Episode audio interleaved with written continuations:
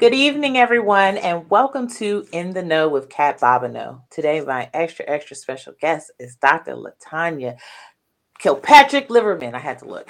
And she is the Worldwide Director of Research and Innovation of Oral Care and Global Devices. Welcome to the show. Thank you. Thank you for inviting me. Absolutely. And so, as we were talking about a little bit earlier, that is a very long title. What exactly does that mean?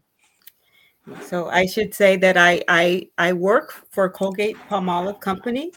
Um, and as you all probably know, it's a consumer products company. Hopefully you use our tooth toothpaste and oral care products and some of our personal care. And we sell um, pet food um, um, via Hills. So hmm. I that that title means that I lead a team of scientists and researchers in our very basic research department, and we develop technologies for oral care applications. So we spend a lot of time trying to understand how our technologies function, how they help people improve on their oral care through the mode of action, and we develop methods so that we can screen technologies to improve um, their functionality. So research and innovation is all about doing the research to understand, um, but a product is not um, valuable unless people um, people value using it. It delivers something that's of value to someone else, and that's where the innovation right. comes in, delivering the value. Yeah. Well, as someone who does use Colgate, um, with the innovation, is it changing, let's say, what the toothpaste is aiming for? You know, I know a lot of it is plaque and cleaning our teeth, but is the innovation part like we want to continue to eat away at the bacteria or whatever the case may be? So we listen a lot to what consumers tell us, right? So innovation comes in a number of different ways. It comes in the t- form of communicating, communicating why you should use the product. What what what attributes is it is it providing you? It it comes in the flavor that people use. I think, but what we do is all about, to your point, performance. And so we try to make it easier for people to remove that plaque on their teeth. We try to make it so once you remove it, that the biofilm that comes back is a healthy biofilm versus a pathogenic biofilm. We try to make it easier for you to clean all your surfaces. So that, you know, some people, some of the reasons why people might get a cavity, not only is it because you're eating the sugars, it's because you maybe you're not effectively moving the plaque. And we try to make those ingredients that help um, that help drive the benefit um, reside in your mouth for a longer period of time. And we also educate. So, so, so the research part is trying to help the consumer understand why it's important to maintain mm. adequate oral um, care, good oral care. A lot of people do not appreciate how connected having a good um, good oral health is to overall systemic health. And mm-hmm. I'll just, you know, I can't, I can't not relate it to this COVID outbreak and how people that had bad oral health really were more susceptible to the negative attributes of COVID than people that had a, a healthier mouth. So we are now really trying to um, understand and educate consumers on the importance of oral health. Wow. Okay. I, I got a, so much out of what you just said. And I think one of the biggest things is, or not one of the biggest things, COVID is definitely big, but I want to start with oral health, you know, because when we think about brushing our teeth, there are some people who is like, that's just what I'm going to do. But they forget the tongue and other ap- attributes of actual oral care. So if you can, what do you feel like, what do you feel like is the uh, main things that we should be looking for when it's oral care. Yeah.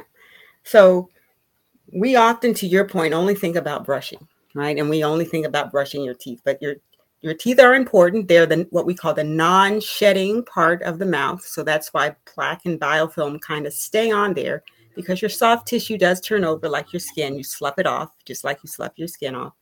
But it's important to clean your whole mouth. So we talk about our whole mouth. We talk about the outer surfaces of our teeth, the inner surfaces of our teeth. We brush the tongue um, for the for malodor. A lot of people kind of know that. Some people actually gargle to kind mm-hmm. of make sure the throat area may, stays clean. And, mm-hmm. and and rinsing does help, and flossing, which twenty or thirty percent of Americans only do, is is critical, because food gets food and plaque gets stuck in between your teeth. And your all your surfaces are not effectively cleaned unless you floss. So I'll just go one step further, that when you leave the plaque on your teeth because you're not adequately removing it, um, you start a whole inflammatory process. The bacteria start feeding off of the things from your from your saliva, from your mm-hmm. from your from your what we call gingival curricular fluid, and it starts releasing toxins. And those toxins that it releases start an inflammatory process. And so when we when when we uh, recall our grandparents, and maybe for some our parents, they have lost some of their teeth. Your te- mm-hmm. You do not have to lose your teeth. Your teeth can be with you for life. And a lot of the reasons why they some of the reasons why they've lost their teeth is something called periodontal disease, where you mm-hmm. actually start destroying your bone structure, your teeth get loosened, and your, your tooth just kind of falls out. And it's, it is, and it's that path that you become more susceptible to some of those inflammatory overall health kind of conditions that I was talking about. Yeah. Yes, and um, I just want to put this reminder out. There's going to be people listening to this as a podcast later on, but currently we are live on Facebook and YouTube, so you can put comments and questions in the chat. Right now, we got a couple from Renee, who started off with interesting, but when you were talking about COVID and, you know, people with not so great oral care, there's a bunch of yuck mouths running around, basically. But she she does have a question, is, how does gut health play into bacteria of the mouth? Okay, so, so we know there's a crosstalk between um, the gut microbiome and the oral microbiome, the gut microbiome and the blood blood-brain um, barrier. Um, I can't talk um, directly to how what's going on in the gut affects what goes on in the mouth, but what I can say is that there's a there's a a, a cycle called the nitrogen-reducing cycle that depends on the microbiome on your tongue and how that microbiome digests or metabolizes nitrates into nitrites that affect your blood pressure. And I know through swallowing, and there is that kind of connection between the gut and and the, but I'm not as well versed in that. Renee, so sorry. No, it's okay. I think um, one of the things Renee might be referring to is, you know, talking about yuck mouths earlier, people who don't have that great of oral care. For malodor? You know? Yeah. And then you have the, the, the stomach, the stomach. Uh, you have yeah. that, but then also what you're eating. If you have bad oral care, that bad that bacteria that's growing in your mouth and things like that is being ingested, swallowed yeah. as well. It it is. Um, it's it's interesting because they are finding that these microbes that are resident are known to be in the mouth, that they are found in other parts of the body, except the route that they are taking. Very few people are suggesting it's through. through the swallowing route. A lot of times they're suggesting it's through translocation, through um, that gingival curvicular fluid, the, uh, through the through the gingival tissues, through ep- epithelial breakdown of the gingival tissue. So it gets in that pathway, then it goes into the blood that way to get to different parts of the body. So it's less through swallowing and it's more through some um, degradation of the gingival tissue. Um, which has been one mode of action for how that, that bacteria gets transported. Yeah. Right. So to break that down, you think of the tissues in your mouth, your gingiva, think of gingivitis, but basically that tissue in your mouth is thin. So then there's bacteria and things that cross that membrane. And, mm-hmm. you know, we have stuff in our mouths or things we're eating or bacteria that's growing that's crossing that membrane and getting into the blood system. Yeah. So instead of you swallowing it, it's actually going through your blood and going throughout your whole body and not just your gut. Yeah, because um, and I also, I just want to emphasize that bacteria is not bad. Like mm-hmm. you don't want to have a one hundred percent clean mouth. It's it's making sure you have a healthy, balanced amount of bacteria. And the reason why I say you don't want to have a one hundred percent clean mouth is because the bacteria takes up geographical space in your mouth. And if you didn't have the bacteria, you also have viruses in your mouth. You have fungi mm-hmm. in your mouth. You have all kinds of microorganisms in your mouth. And you're trying to keep them all in, in balance. And it, it's when it gets out of balance that you have all these kind of negative, the negative impact of, of what happens. So the key is brush twice a day, floss, just so that you're removing the bacteria so that you don't get a mature bacteria, which tends to be out of balance. Yeah. Right. It's kind of like we have a symbiotic relationship with yep. certain bacteria and vi- viruses that have been with us down to our yep. mitochondrial D N A, basically. Yep. It's been there since whatever you want to believe. Either we miraculously came on this earth or we grew from another creature. Whatever you believe, we've had that symbiotic relationship that amount of time. So we want to make sure we keep a good relationship with what's in our bodies, because either if you go too far left or too far right, you're going to mess up. You're going to have a problem. Too yeah. clean and too too dirty, yeah. you're going to have yeah. a problem. One thing, though, I, I do want to go back to the swallowing, because the one thing that does happen through, I would say, through that swallowing process is all the respiratory viruses, um, oh. all the pneumonias of the world. That is the path for how that happens. It all starts in the mouth.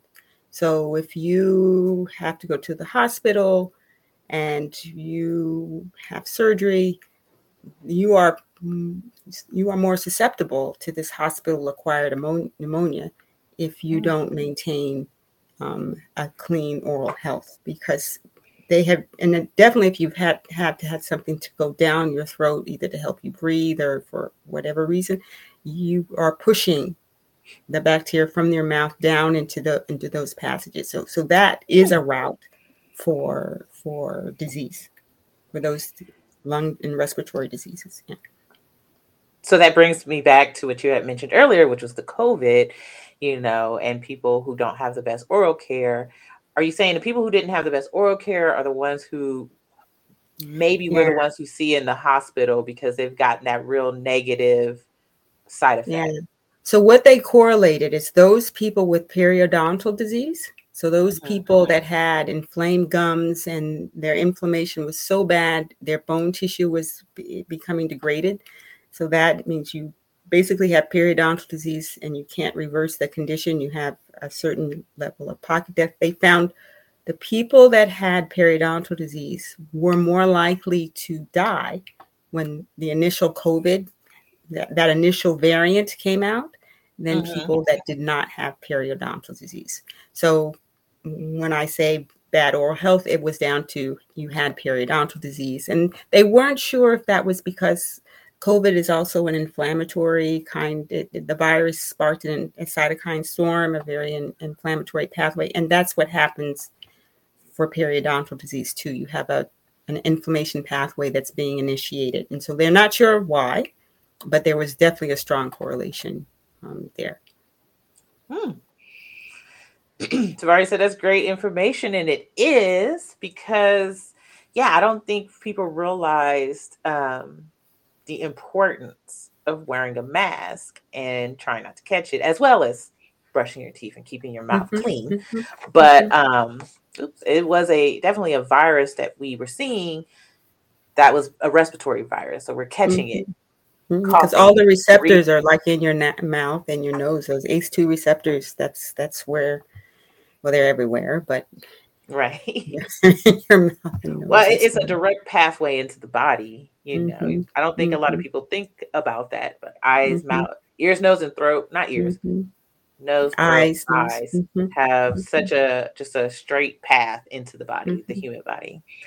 Um, I'm going to do my other public public health message. Say okay. those that have those those that are diabetic, those that have cardiovascular disease, mm-hmm. uh, definitely those that are diabetic. It's much harder to treat your diabetes if you have periodontal disease, and it's much harder to treat mm-hmm. your periodontal disease if you have diabetes. So, Ooh. so yeah, so if you if you are diabetic, you need to pay even more um, attention to maintaining good oral, good oral health, because there, there's, there's a, there's a now known link between the two. Wow. Okay. I. This is this is all new to me. This is amazing. I did not know that. You know, and definitely in our culture, we have a problem with diabetes and high blood pressure, mm-hmm. and um, I don't know if African-Americans have a high degree of periodont- periodontal disease, but I definitely know diabetes. And mm-hmm. um, it, it all starts kind of with what we eat and mm-hmm. what we are putting into our bodies. And I mean, mm-hmm. we, I could go on about that, going all the way to slavery. Mm-hmm. And we're given the mm-hmm. junk, and mm-hmm. our bodies have developed a way of keeping salt in because of all mm-hmm. the salt that they had to eat. Mm-hmm. But we have to get back to eating a more natural, better for us diet. It's very difficult though in America. I feel mm-hmm. like America, or I not even feel, I know America has a horrible diet. Mm-hmm. Horrible. Mm-hmm. Mm-hmm.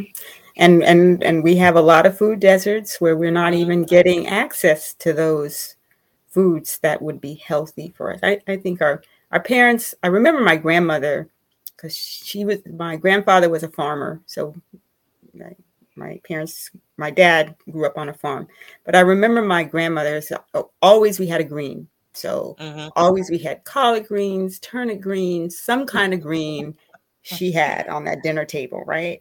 But for her, you know, she cooked greens in water, like lots of water, and they boiled all day. And it's like, yeah, now we know she boiled all the, the, the nutrients, all the nutrients out of, out of those greens. However, they were smart. She drank that liquor.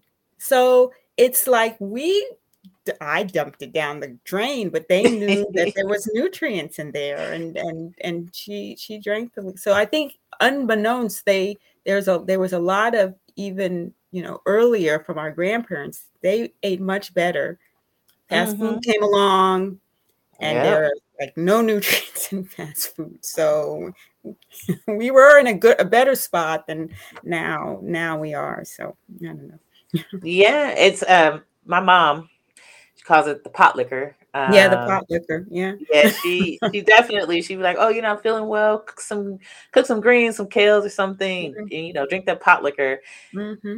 Which I'd be like, it's nasty. Like, you know, I get the point, I get what you're saying, but that is so nasty. It's on the level I totally of agree. Castor oil, or, you know, it's just gross. And it's just like, okay, I I I know what you're saying. I know what you're saying is true, and inc- but I just, it's so difficult. It's so difficult. I'd rather have a kale salad. Let me just yeah. eat the salad version of yeah. this, because I don't want the pot liquor. Yeah, my my friend from the Caribbean, she she taught me how to do it with less less liquid, and she just kind of flavored it with garlic and stuff. So I, I'm trying to do it her way, although I, I, I burn it half the time. So, well, after this, I'm gonna need that recipe. One, two. I usually do it with um, chicken broth instead of water, mm-hmm. and then I don't cook it as long. You know, mm-hmm. so mm-hmm. I'm probably still ripping a lot of nutrients out of it, but mm-hmm. I still I like it that way. I'm trying to, and I'm trying to do better. I'm trying mm-hmm. to eat better, more fruits, more mm-hmm. vegetables, less meat. Mm-hmm. But, you know, it's very difficult, especially some of the people you might be around, whether it's family or friends. And they're like, let's go get a burger. Let's go get mm-hmm. pizza. Let's go mm-hmm. get, you know, mm-hmm. and it's so quick and it's so easy, it's so easy. to do. Yep. Agreed. Yeah. Well, yeah, we we could talk about that, I'm sure, a lot. But I want to get back to you and your work, um, because I think it's very important what you said, and and having an understanding of periodontal disease and how it is attached to diabetes, and you have to be mindful of that, you know. And I don't think people realize how important oral health is. I mean, I, I have a hard time getting my one-year-old to brush his teeth, but I'm like, you know, you need to brush your teeth. You have, I need you have to get in there. Yeah. yeah. As the first, the first, um, when the first tooth erupts, because that's when the, everything starts adhering to a surface. That's when you got to get in there. I remember my two and three-year-old. So I have three girls now, much adults basically. But when they were two or three, I remember battling, like holding them. You got to brush your teeth. Brush your teeth. Because they don't know. I mean, they're the kids. We want them to, to know how to brush their teeth when they're two or three because they so want to do it. I can do it myself. Yeah. I do it right. myself. Right. And but you know, they they they can't because it's harder. It's hard for them to kind of get every surface off. So I'll do my my other public uh, public service announcement for kids. You know, we as we as caregivers for kids. Are, it's very we we define how their oral microbiome is. We any caregiver, so it's not always the mom, but it's I'll just call it the caregiver. So they're born with a given a, a certain a certain diversity of microbes in their mouth, depending on whether they were vaginally birthed or cesarean birth. But it is what it is, right? Uh-huh. Between zero and like two. It is changing. It is constantly changing. It's constantly adapting because it's a part of the immune function. And it's helping the kid kind of battle all these. But by two, it starts leveling off. And it's like, it doesn't, it still changes, but the exponential change happens like between zero and two and three. So, so it's very important when they are that young that you keep their mouths clean. And It's it doesn't matter that they're losing their baby teeth, because when their permanent teeth come in, that microbiome that was on that baby tooth that caused the ca- cavity is going to be on that permanent tooth. That's going to hmm. give them more trouble. So the, the the best thing is to keep them clean, keep them clean. We have a product, and I'm going to put a shout out that, you know, after... I, I think it's no fluoride. After two, even at one, I think it's okay. There's a Tom's of Maine product. It's called Sensitive, Sensitive Relief. It has this ingredient called arginine in it. Mm-hmm. Arginine is in your breast milk. Arginine is in your saliva. Arginine is amino acid. But arginine is metabolized by bacteria. And it creates a very basic pH that helps facilitate a healthy bi- microbiome, especially for those that are like candy. And so we, I'm saying this, oh, the company is not, I'm saying this based on studies that we've done outside the U S and that we sell outside the U S, that that's a good product for kids to help manage and for moms and caregivers to help manage that microbiome, to have it. That's good to know because, yes, I have a very active one and a half year old who... Mm-hmm.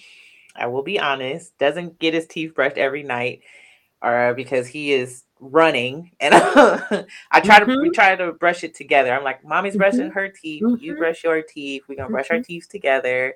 Mm-hmm. But he just wants to eat the toothpaste and not mm-hmm. really brush his teeth. Mm-hmm. So I will take any suggestions or help on how do I just have to like corral him, like put him in a chokehold kind of and just get in there. You, and you, you can put him in a chokehold and get in there. We also have a, I think we sell it in the U S. I got to get what it's called. It's, we call it Magic. It's a connected toothbrush. Uh, and older kids kind of appreciate it because it's like gamified. So they can look in the, in a look in the mirror, look in the app, and they're actually, they, they're in this kind of disguise thing as they're brushing their teeth, and they get kind of points for doing a good job. So I can give you the information um, about Magic, um, the Magic toothbrush. So some kids, it, because it's so different, they kind of are more willing to kind of, at least in the beginning, um, brush better. But yeah, the chokehold works. I mean, I, I'm, I'm I'm not gonna lie. I've had all three of them were in chokeholds. yeah, and yeah, and I tried what you do. Now let's do it together. You go first, and then I'll go with you, and then up. After you're done, let me just, you know, let me just see how well you've done. I can, let me just help whatever. It, it, it, after, at, after, you know, doing that a couple of times, they get the, they get what's going on and they become resistant again. And so. right, right, right. I'm just like, I'd be like, can mommy do it? And, and he runs yeah. away and I'm just like, oh. Okay, yeah, well. yeah, yeah. Sometimes I fight. Sometimes I give it up. Yeah, it's, like, sometimes you, know, you just get you tired. Won. I know. So but to your point about innovate, we know this and we're trying to figure out how to help parents do it better because it's so important. And We we just um, I had a I had a colleague and and even though we know this, she was she was you know going through the same thing, and her kid, it's like all his molars had cavities, and I'm like, but you know this, and she's like, yeah, it's just hard. I'm like, I know. It is. It's very, very difficult sometimes. Yeah. Not all kids, but some kids. Yeah. But is there a, a mouthwash that they can drink that would clean their teeth? So there's not a mouthwash that they can drink. And the key, unfortunately, with rinses, because that's what we've heard too. Oh, can I just, and kids will say, oh, can I just get a rinse? Mm-hmm. And all I have to do is, you know, rinse and, you know, shake it up, shake it up and spit. Unfortunately, you got to remove that plaque. And the best way mm-hmm. to remove the plaque is mechanically. And the rinses don't remove the plaque. So the does it are, loosen it up? Like, is it better to rinse first um, then brush, or does it matter? Some rinses, that's what people. So I, I there, there are two schools of thought. Some people say brush and then rinse. Some people say rinse and then brush. Uh, but brushing is always there. So yeah, um, are there are there toothpastes to loosen the plaque? There are toothpastes that that. make the plaque less adherent, and so mm. you get less plaque on your teeth. So if you, so I'll promote our product. If you use our Colgate Total, the Colgate Total products make it so that there's less plaque buildup on the tooth. So why Colgate Total? So it's basically any of the antibacterials. They all in the U S, so I can say this, they all in the U S have the same active, but we have formulated it the best. Let's self-promote Colgate so that it works right. very, very well. So those, if you if you use those products, there's less adherence of the of the bacteria on the teeth, but you still have to brush. You still have to brush. Okay. And so I'm looking back at your title with your, the global devices, and one of the things you said was, right, the toothbrush that's in other countries. Are there other things that's in con- other countries that we don't have here in America? Yeah, so it's mainly the t- so there are toothbrushes that are in other countries. There there are pastes that are in other countries too. So the the anti-cavity paste that I talked about, um, it's made with an in- ingredient that we're now looking at in the U S to kind of get it. Get it approved. It's more the regulatory processes are different. Um, um, so certain um, countries have a shorter path. So certain countries don't consider certain actives as drugs, and so you can get them through kind of faster. Yeah. But so so we have that anti-cavity product that's in all of the world, every everywhere but the U S. We uh, have some most everything else. We have another kind of antibacterial product that is everywhere but the U S.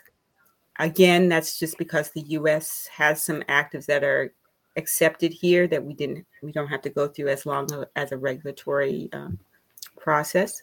Um, but most everything else is all geared toward regional likes. So yeah.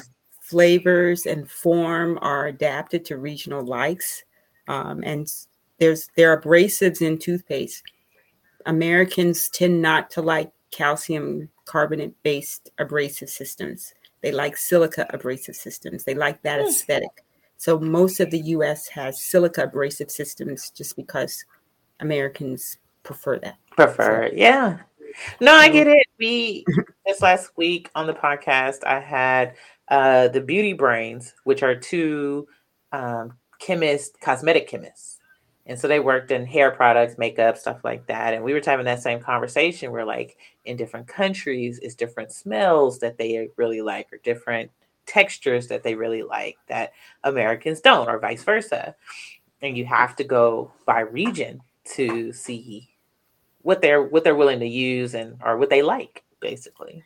Especially flavors. It's it's it's unreal that we're about we're a mint con- con- country. We're it's all into mint, right? We don't even think about anything but mint. But in other countries, right? They are so experimental when it comes to flavors. It's it's it's interesting. Yeah, some of the flavors that, like our flavorists, when they taste, they they have to get their taste buds in in the realm of that region, um, right? Because what we might say is, "Oh, this is awful," the region just loves it. So, yeah, that that reminds me of this T V show I like on Netflix called Flavorful Origins, and it's uh it's all throughout China. It's all these different foods, and like today I was watching it, and it's something I could watch on repeat. But anyway. Mm-hmm. It's like, oh, this soup that they really like to have in the morning has pig's blood and intestines and something like that. And I was like, for breakfast? like, like, first of all, pig mm-hmm. blood in general, but for breakfast.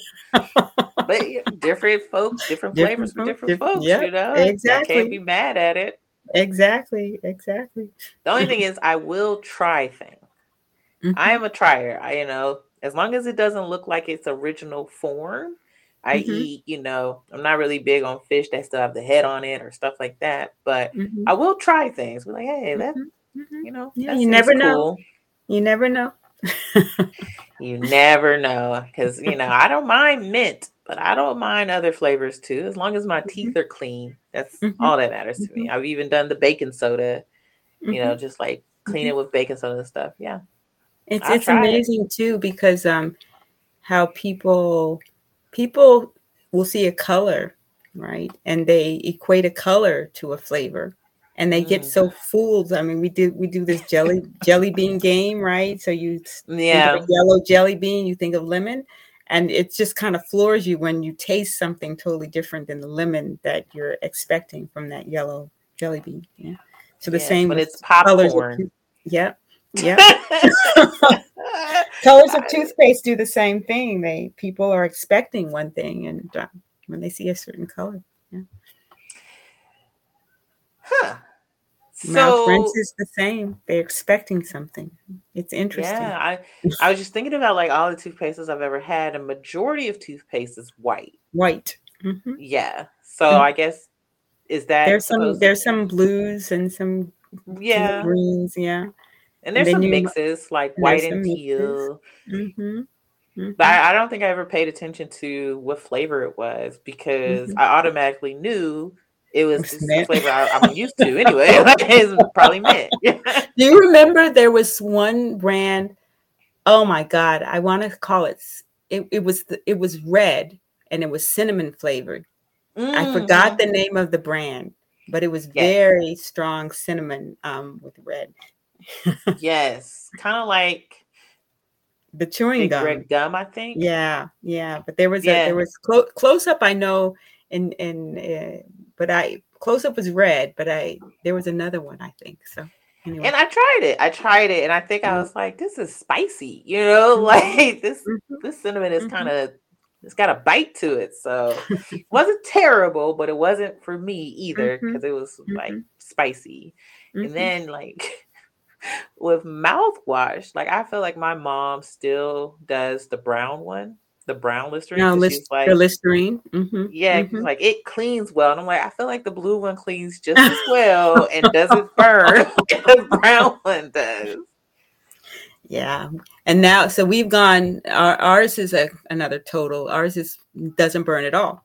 So it's interesting because people are conditioned to expect mm-hmm. the burn, right? And And that's basically the commercial, expect to burn, but you don't need the burn to work. And I tried to tell my mom that. But doing so. Yeah. Yeah, I mm-hmm. tried to tell my mom that she still buys the brown one, which I'm just like, that's all you. I want no part of it. Yeah, so she's she believes that the burn, the more the burn, the better the product, right? Right. And I'm like, no, ma'am, I'm A-okay. I don't want any parts of that. mm. whatsoever. But whoo, we've done okay. We've talked a lot about that. I want to talk about mm. you. So mm. you have your P H D in chemistry. Mm-hmm. Tell me about that. Like, was it always your idea to go to college for chemistry, or did you change your mind along the way? You know, I didn't know anything else. So I was one of these people that in high school, like my favorite teacher. So I had two teachers that I liked.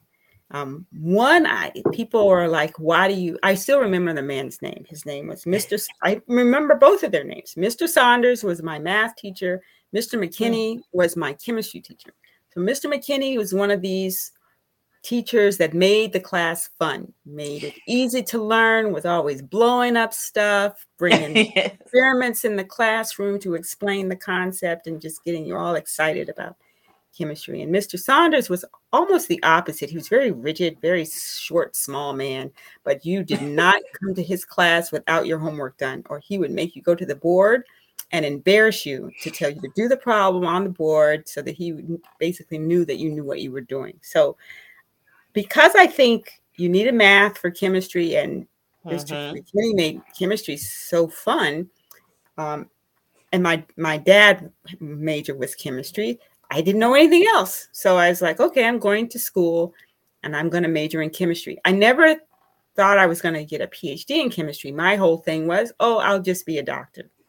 I'm going to, you know, major in chemistry and I'm just going to go to med school. I'm going to be pre-med. Right. And I knew that I wasn't serious about pre-med when I got the MCAT application. I didn't even, I read the application and I was like, oh, you want me to do all this? And I mm-hmm. said, it made me start, because one of the questions I think was, why do you want to be a doctor? Do the do do an essay about, you know, what, what? I said, you know, that's time consuming. And I guess I don't really want to be a doctor that bad. Filling out the essay. Right. Um, so so I I talked to my advisor and he says, oh, so if you're not going to go this route, you don't want to just graduate because you you won't, you'll have a dead end job and you you really won't have a career. Mm-hmm. So why don't you go to grad school? So so that's what I did. I didn't know anything else. So I was I was basically advised to go through this whole uh, pathway through from from undergrad to grad, and I even picked the grad school because it was a joke. I wasn't really being serious about it. I, I went to school at Hampton. I wanted to go home. I'm from North Carolina. So I was like, oh, I'm just going to go. I applied to North Carolina State and I, I applied to um, Carolina. I'm like, I'm just going home after school.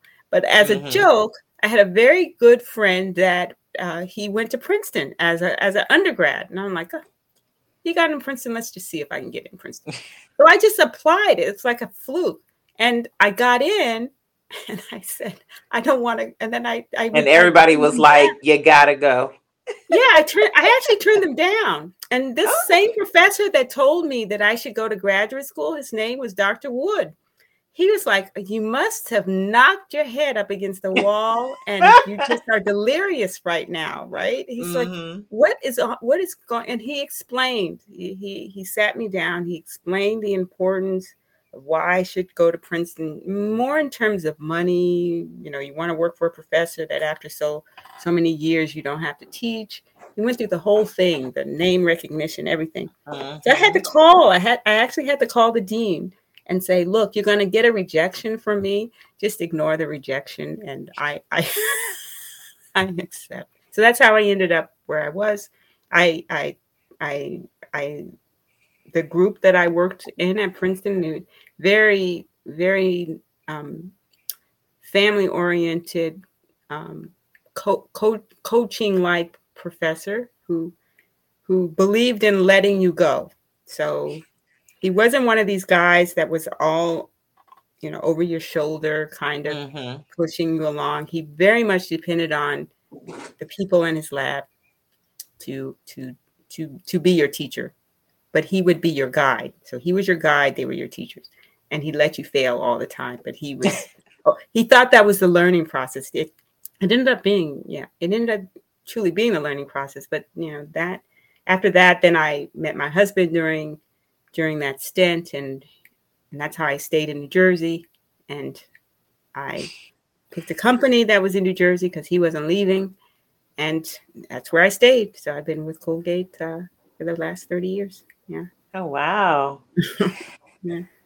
That's yeah. that's amazing, and it's it, it's something that I think I talk about quite a bit actually on the podcast, especially when I'm talking to a person of color who has a P H D in science. It's like I went into science and I thought I'd be a doctor because that's kind of what a lot of people think. You know, you go into science, you get, you go to science to be a doctor. We don't even think about research at that point. It's, you know, this is what you need to be in um, pre-med. So this is the direction you're going to go, or even a veterinarian, but not mm-hmm. necessarily a researcher. But mm-hmm. then either you get into research or someone pushes you towards research and you're like, oh, okay, mm-hmm. yeah, this this is mm-hmm. something else I can do. Mm-hmm. And I find it interesting, and I'm going to ask you this.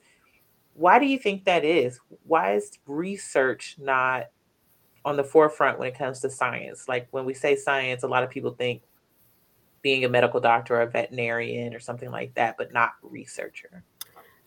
I think for me, it's who I saw, like my mo- the model who was in my community that I could see what they were doing. And I was, there were no researchers. There was no researchers that I was exposed to. So it was a lawyer, a dentist, or a doctor, or you were your businessman, right? You had your own business. You were a barber or a beautician, or, you know, I knew no researchers, mm-hmm. right? Right. And so I I only got exposed to the research in as an undergraduate because I think the government, we had this program called MARC, I think that was called Minor, Minority Access to Research Careers. And one of my professors at Hampton, she was in charge of the MARC program. And so I got in there not because I liked research. They paid right. you. They paid right. you.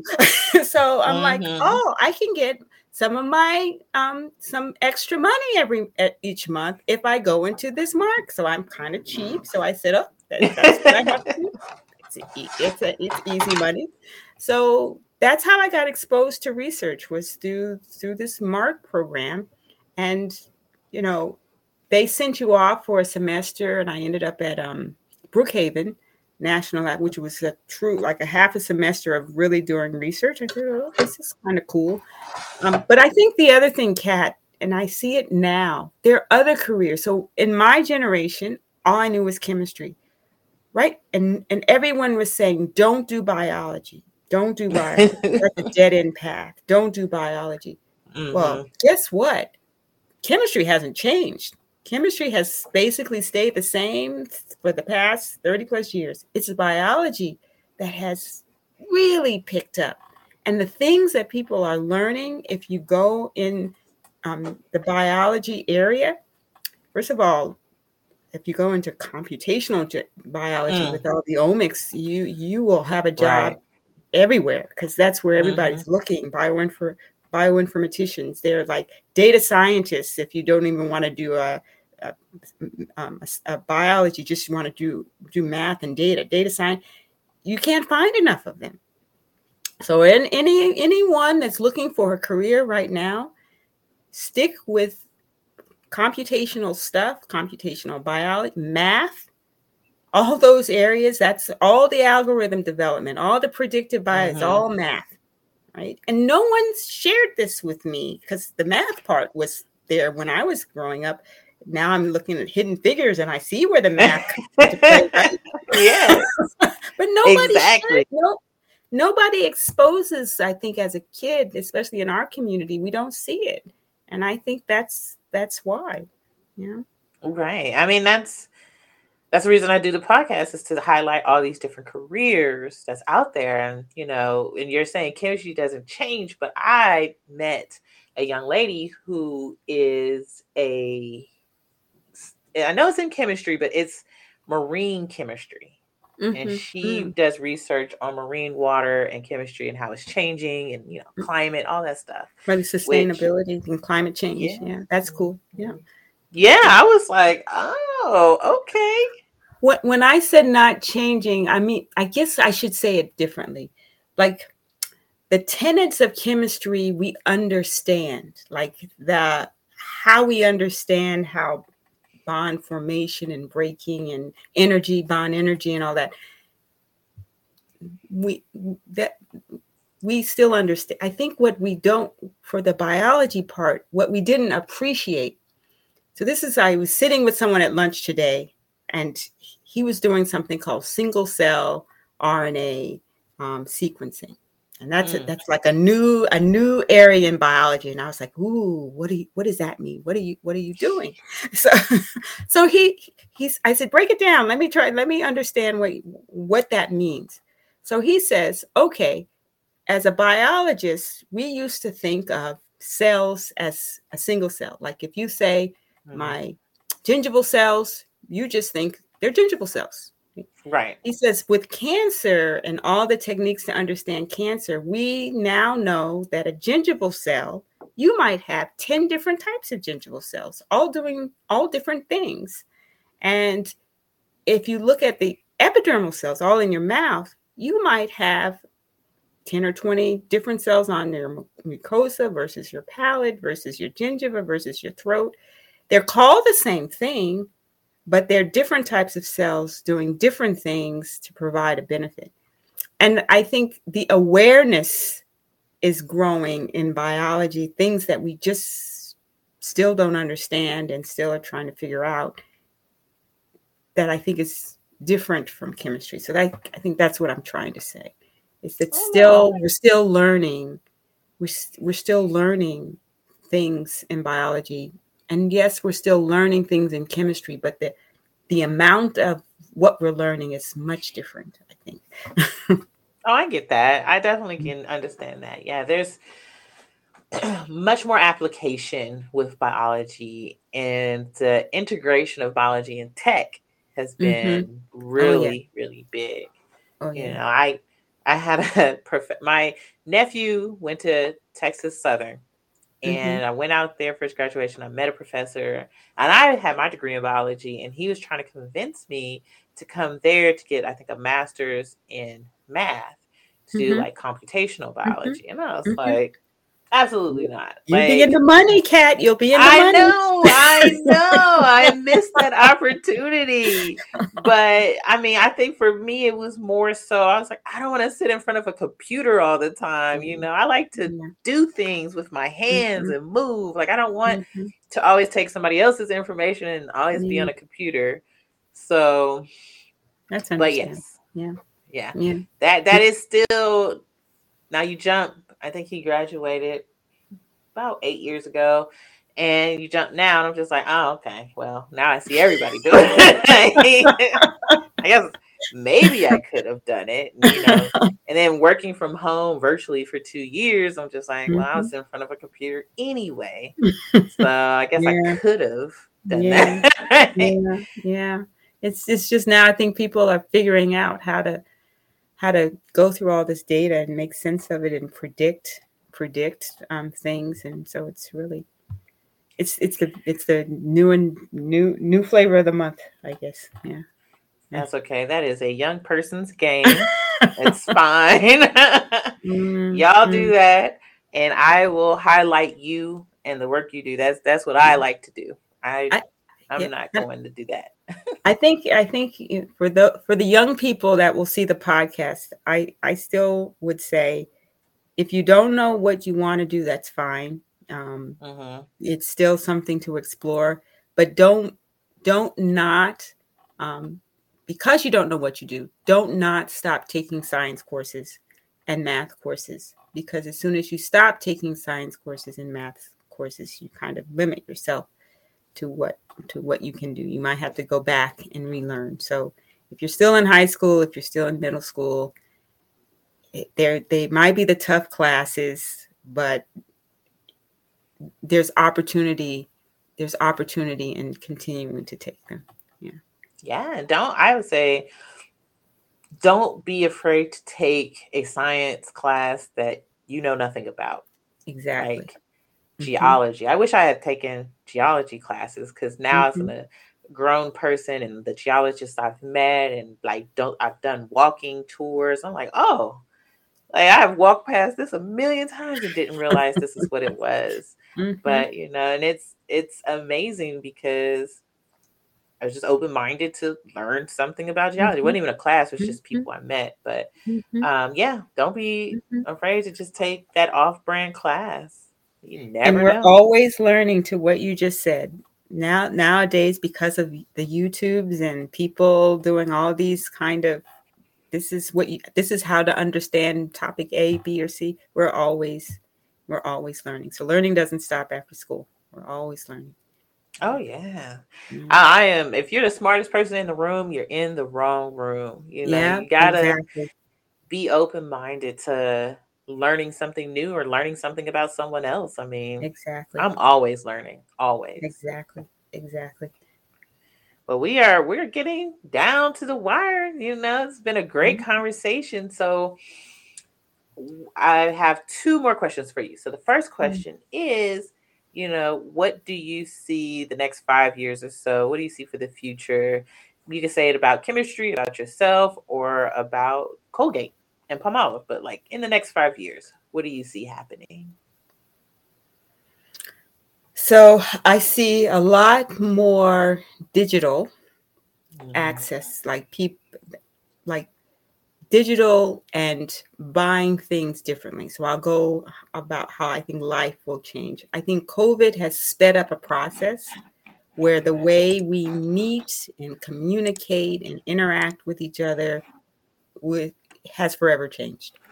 Um, mm-hmm. I think it has even more flattened the world, meaning that, you know, we used to travel to have meetings and to make business deals and to go to conferences, whatever.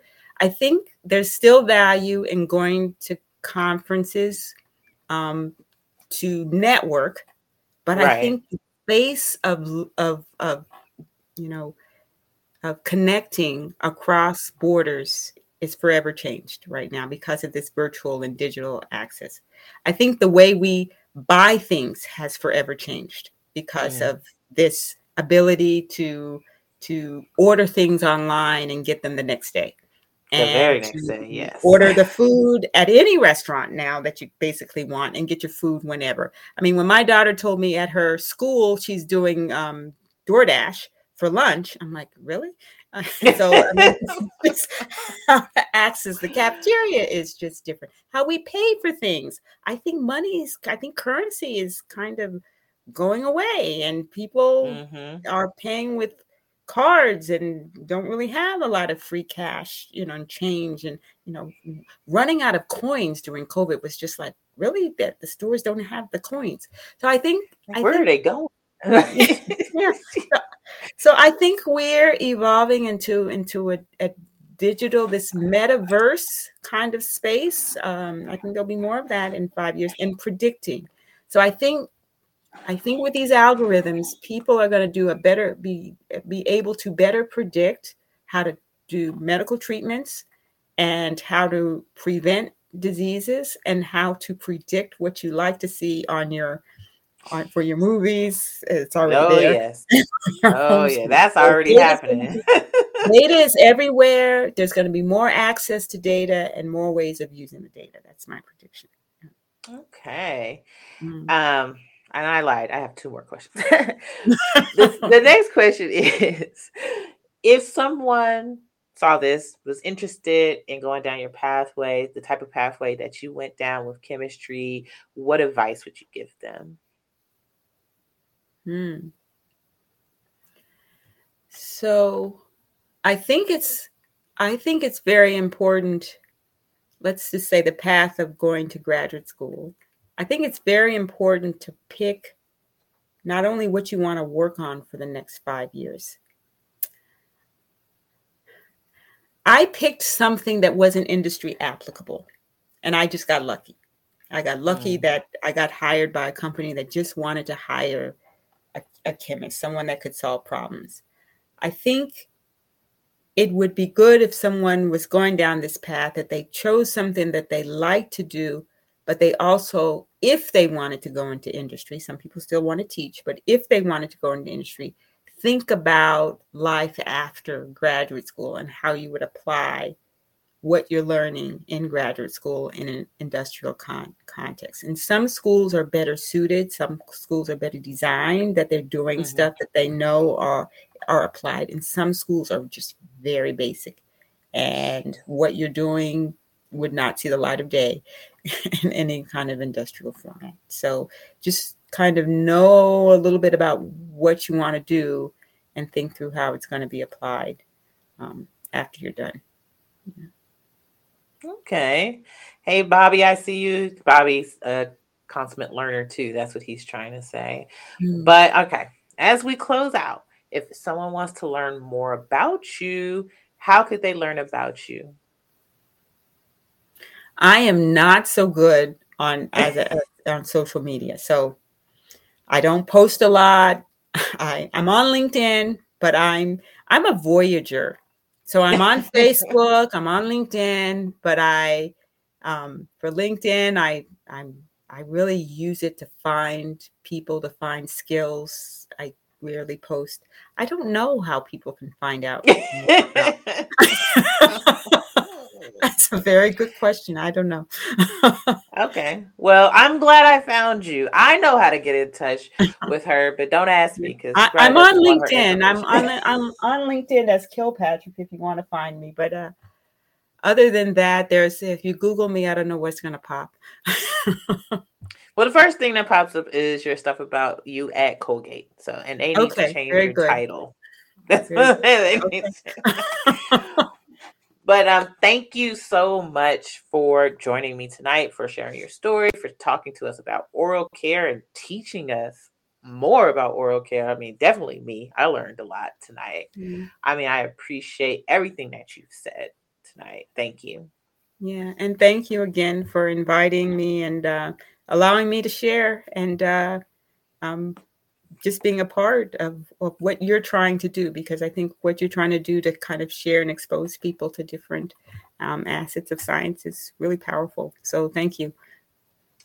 Awesome. And hold on for just a second. I'm just going to say thank you to everyone who joined us tonight. All the questions and comments. I appreciate it.